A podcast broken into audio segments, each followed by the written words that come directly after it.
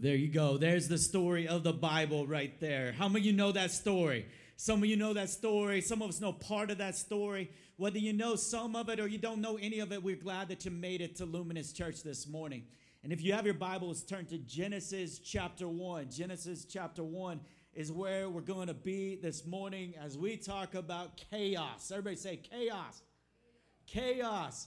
The world was chaos. There was chaos all around. And we're going to explore this epic theme of the Bible over the next five weeks in big, large chunks. We're going to talk about creation.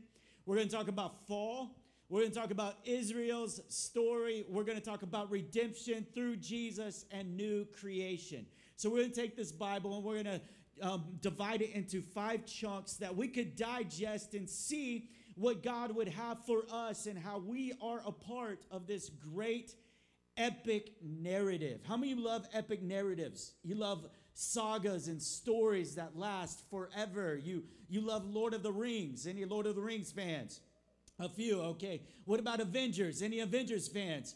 Okay, a few more. Well, maybe you have another saga that you just love and that you are so excited about.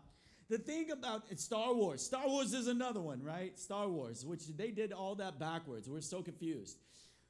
That's another saga. It's another another moment that we look at, and that's what the Bible is. The Bible is this epic narrative that is not a fairy tale, but is actual reality.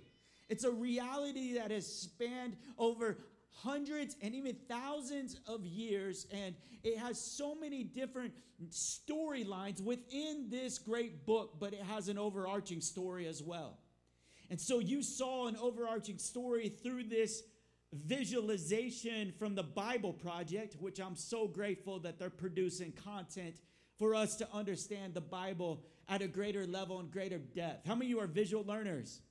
Right? A few of us. So that really helped you. I hope it helped you this morning. Tim Mackie in the Bible Project, he actually goes to seminary with uh, my, my biblical theology professor, Seth Trimmer, and uh, they went to seminary together. And a lot of the content that I'm pulling for us today is from actually Dr. Seth Trimmer this morning, and hopefully it's, uh, it's helpful for you and moves us along over a thousand pages. Have you ever attempted to read this book and you only get so far and then you realize, what is this talking about?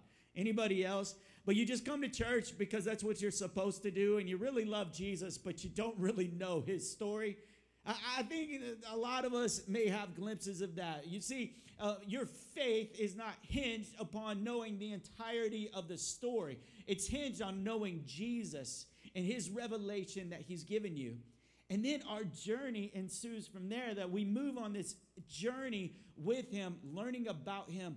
And the more that I find myself learning about Jesus, learning about this narrative, learning these stories, the, the greater I have found myself worshiping, the greater my love has grown for God. Have you found that to be true? Maybe you have a, a friend in uh, decades a worth of friendship stored up with somebody, and you found that your love for them grows the longer you know them. It's so true. This is what happens with God. It's, it's not like you learn a little bit and then you peace out and then you live your life separate from Him. He has included you in this journey to know Him. And that knowing Him draws you to a greater intimacy or love with Him. The epic narrative is understood through many different patterns throughout Scripture.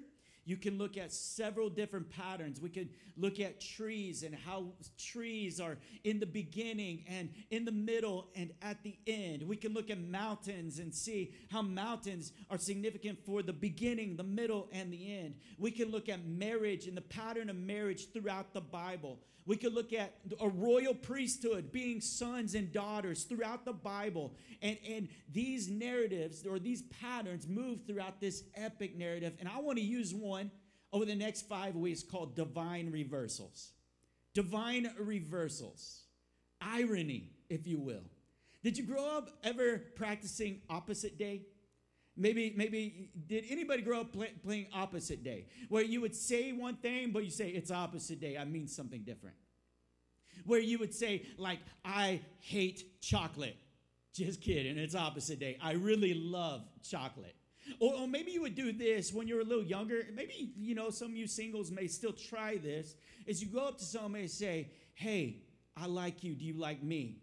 And then you hear the word no, you go, Oh, it's okay. It's opposite day. I don't really like you. Have you ever done that? You know, it's like this protection. I, I remember doing that with Miranda in second grade, and, and it didn't work well. I lived opposite day every day of my life. The great irony, the opposite of what is intended. Opposites, these reversals, these divine reversals, and God uses these throughout the Bible. And I hope that we can explain this through creation. In Genesis chapter 1, verse 1, it says this. In the beginning, God created the heavens and the earth. The heavens above and the earth below. He created them. The earth was without form and void, and darkness was over the face of the deep. This is the moment that in the beginning there was chaos the, the, the heavens above and the earth below, but it describes the earth in a very, very chaotic sense. There's chaos all around. The earth was out, out of order, it was formless, and it was uninhabitable, and there was no intelligent life that could exist in the deepness below. There was only chaos, there was nothing that would produce life in the very beginning. Chaos, this moment of, of just chaotic. Uh, you, ever see middle school students? We send all our middle school students out of here because they're so chaotic, right? But but they just run around like crazy. There's actually a game called Chaos. You ever played Chaos? Chaos is a game where you sit in a circle, and if we weren't in a theater, I would have set up our chairs in that way this morning. We would have all played Chaos so you it could experience the very beginning when the earth was in existence. It was deep waters, it was dark, it was it was this deep blue, this depth without form, just chaos. It's a bunch of middle schoolers running around like crazy and you're losing your mind. Just me. I actually love a little bit of chaos. And I remember being youth pastor playing this game of chaos. You sit in a circle and you would call out something like, you would say black shoes, and everybody with black shoes would have to get up from their chair and have to find an empty chair. It's like crazy musical chairs. And then if you yelled the word chaos, what would happen is everybody would have to get up and run to the opposite side of the circle trying to find a chair. It's crazy. It's chaos. I want you to think about this that in the beginning, there was this chaotic form or formlessness, this voidness. The Hebrew word is tohu vavohu. Tohu vavohu, that the world was empty and formless, it was purposeless, it was void, and it was total chaos. Now, I want you to know that chaos is not necessarily sin, right? Just because something is rough and something is formless and it's, it's without uh, inhabitable uh, presence of life, it doesn't mean that there was sin. God wasn't creating sin. This, this word for chaos is not sin. It, it, it's like a, a canvas, if you will. And when you get a canvas and you put it on an easel, and there would be a top, the heavens, and then the bottom would be the earth. And you would splatter just dark blues and a base paint on there. And it would be this formless piece that, that doesn't have anything on it quite yet. Then we read about this moment when there's tohu vavohu in the very beginning. In Genesis 1 2b, it says, And the Spirit of God was hovering over the face of the waters. So you have the heaven above you have the earth below, and right above the waters was the Spirit of God fluttering about.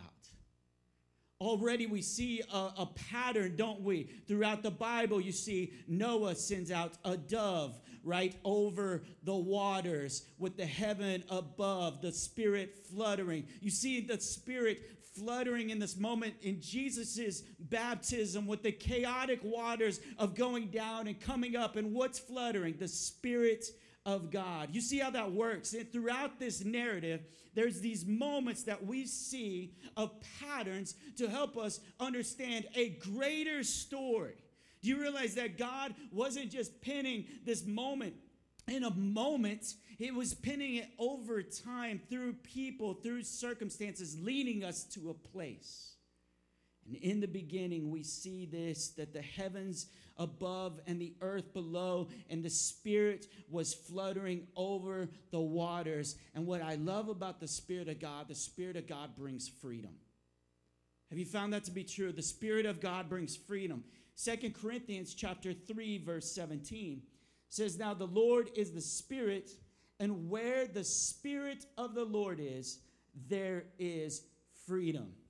We see freedom is the place when there is peace and a non anxious presence. There's peace that happens when the Spirit is present. Peace happens in our life when the Spirit starts fluttering and the, the breath of God, the, the Ruach of God, is translated to His Spirit moving over the earth. We see this happen over and over again this breath, this moment of coming into the chaos, coming over the chaos. How many of you have your life, has your life been a little chaotic over the last couple years? It's felt a little tohu vavohu in your life. There's been a little crisis and chaos that has happened through pandemics and through situations with the work and inflation and with your family members. And we experience this around us, this tohu vavohu around us. But what you see is the ruach, the breath of God, the, the spirit that is fluttering. It is fluttering in a way where God is about to speak form into the formless, where He's about to speak order into that which is disordered. He's about to send the spirit of His breath into creation to make.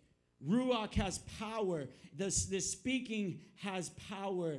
It has power out of us. I want you to hold your hand in front of your face, if you will. Hold your hand in front of your face, and I want you, in this moment, I want you to say these words Let there be light. Okay, now say them a little louder. Let there be light. What'd you feel right there? Ruach, breath, power.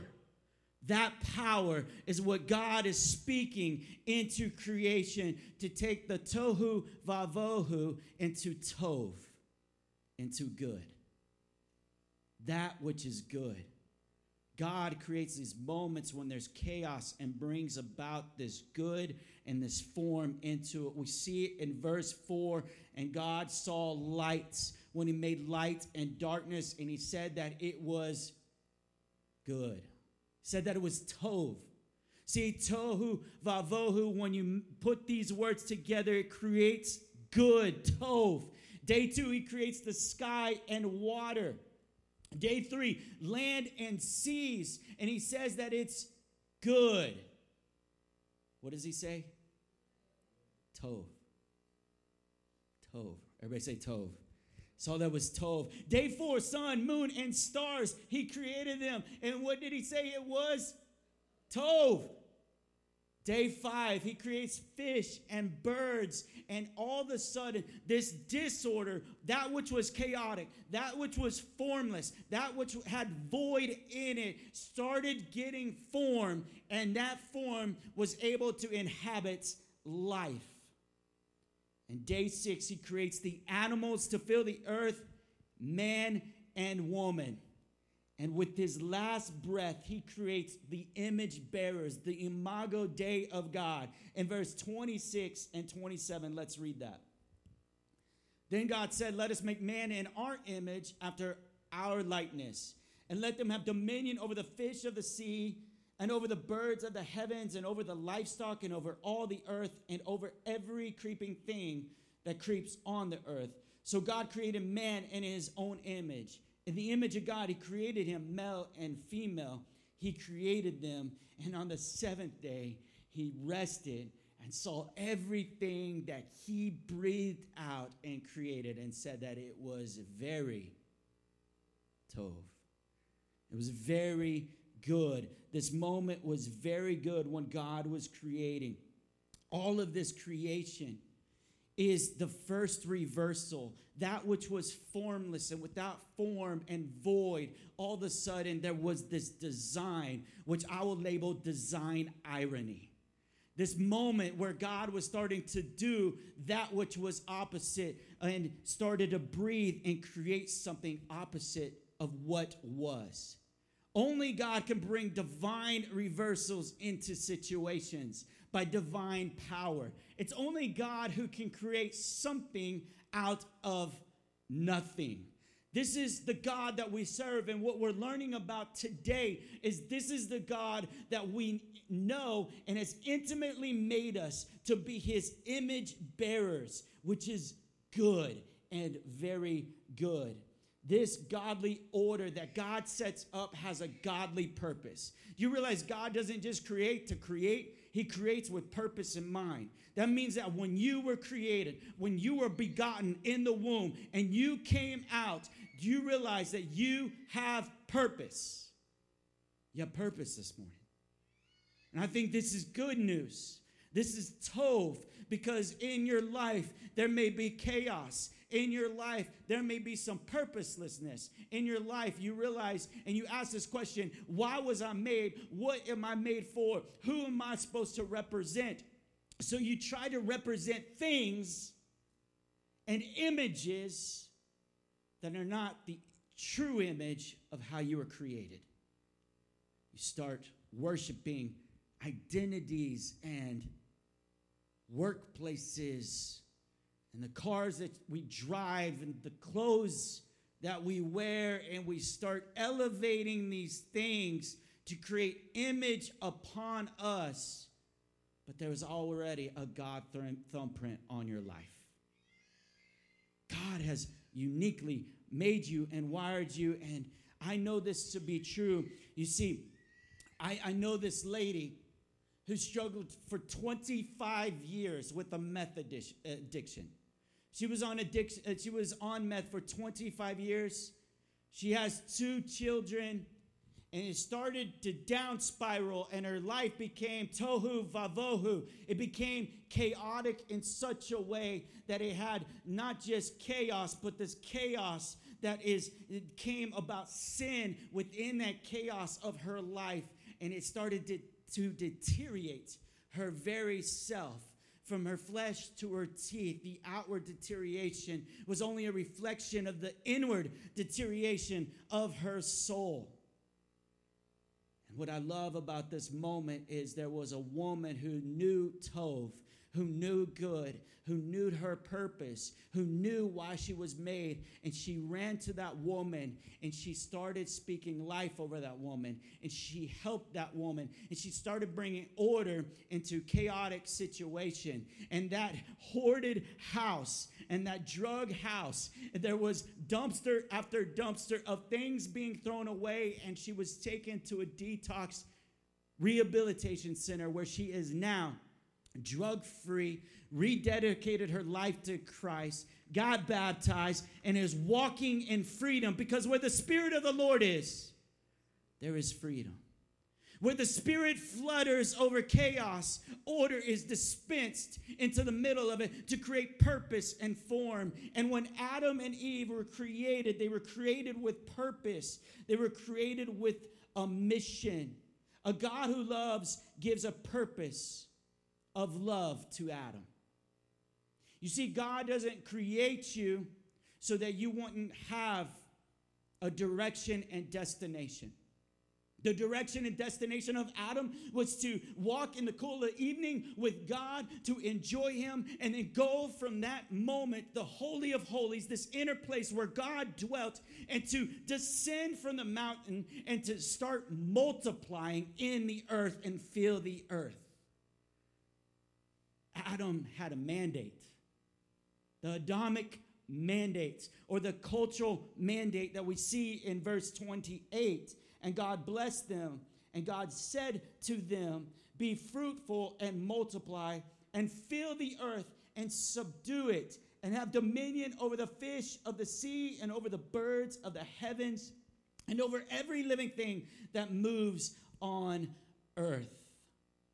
Seth Trimmer says is everything he puts his thumbprint on, relationship follows. Everything God touches, he gives and he shares, including his authority and his authority over the earth to subdue it and reign it over it.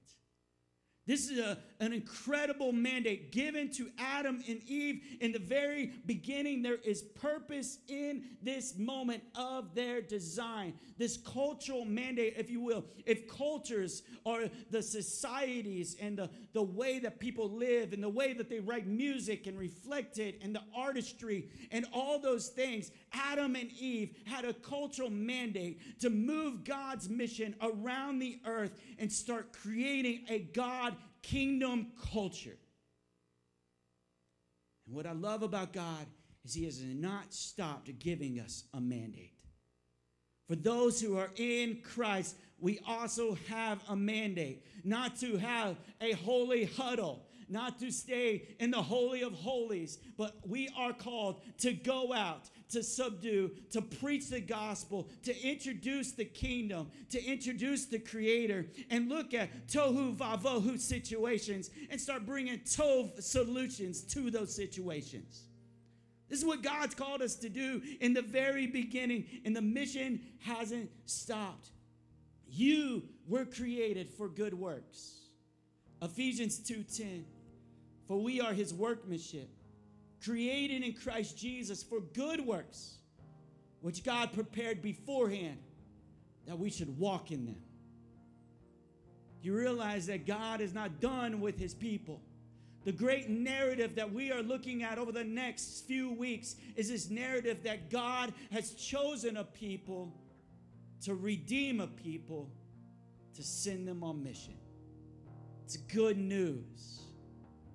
It's Tov news. It's the gospel that was working in me and through me, in you and through you. You were made to be a blessing, church. Before God gave this mandate, in Genesis, right before that, He said, He blessed them. He blessed them. Before they did anything for God, God blessed them. We see a picture of God's goodness and grace towards humanity.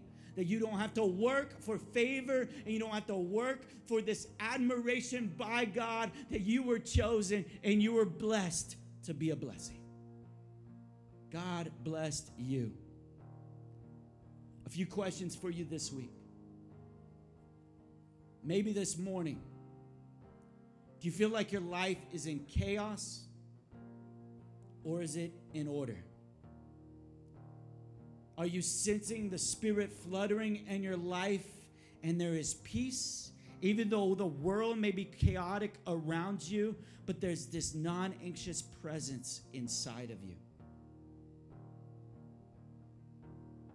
When is the last time you felt the breath of God breathe on you?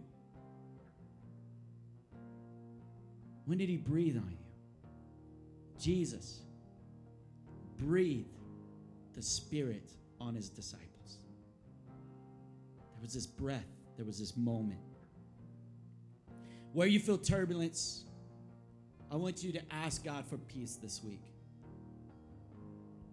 Make a list Maybe you're making a mental list right now. Maybe there's a list that's happening in your heart, in your soul, where you're feeling turbulence. I just want you to lean in and ask the Holy Spirit for peace in that moment. And where you feel purposeless, ask God to bring clarity and renew the great mandate.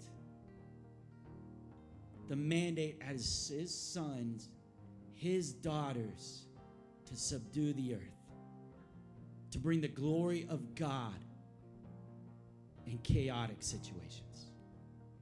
I want to pray for you. If you would, bow your head and close your eyes this morning.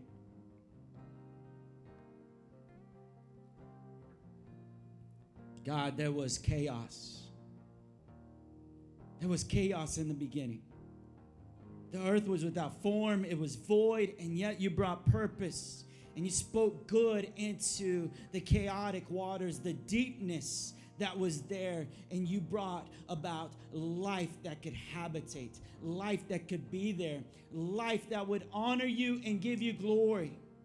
For your intent was to have relationship with us so that we could just return the blessing that you gave to us back to you. Lord, we want to be a people who live blessed to be a blessing, who live at peace to bring peace, to be a people who have the Spirit to breathe the Spirit on others. Help us do that, Lord. And I just pray for anybody in here who's anxious, frustrated, their prayer request is on the forefront of their mind. Holy Spirit, come. Speak good to it. Speak your love to it. Speak your grace to that situation. Would victory be realized in our lives? In Jesus' name, amen. Can we give it up for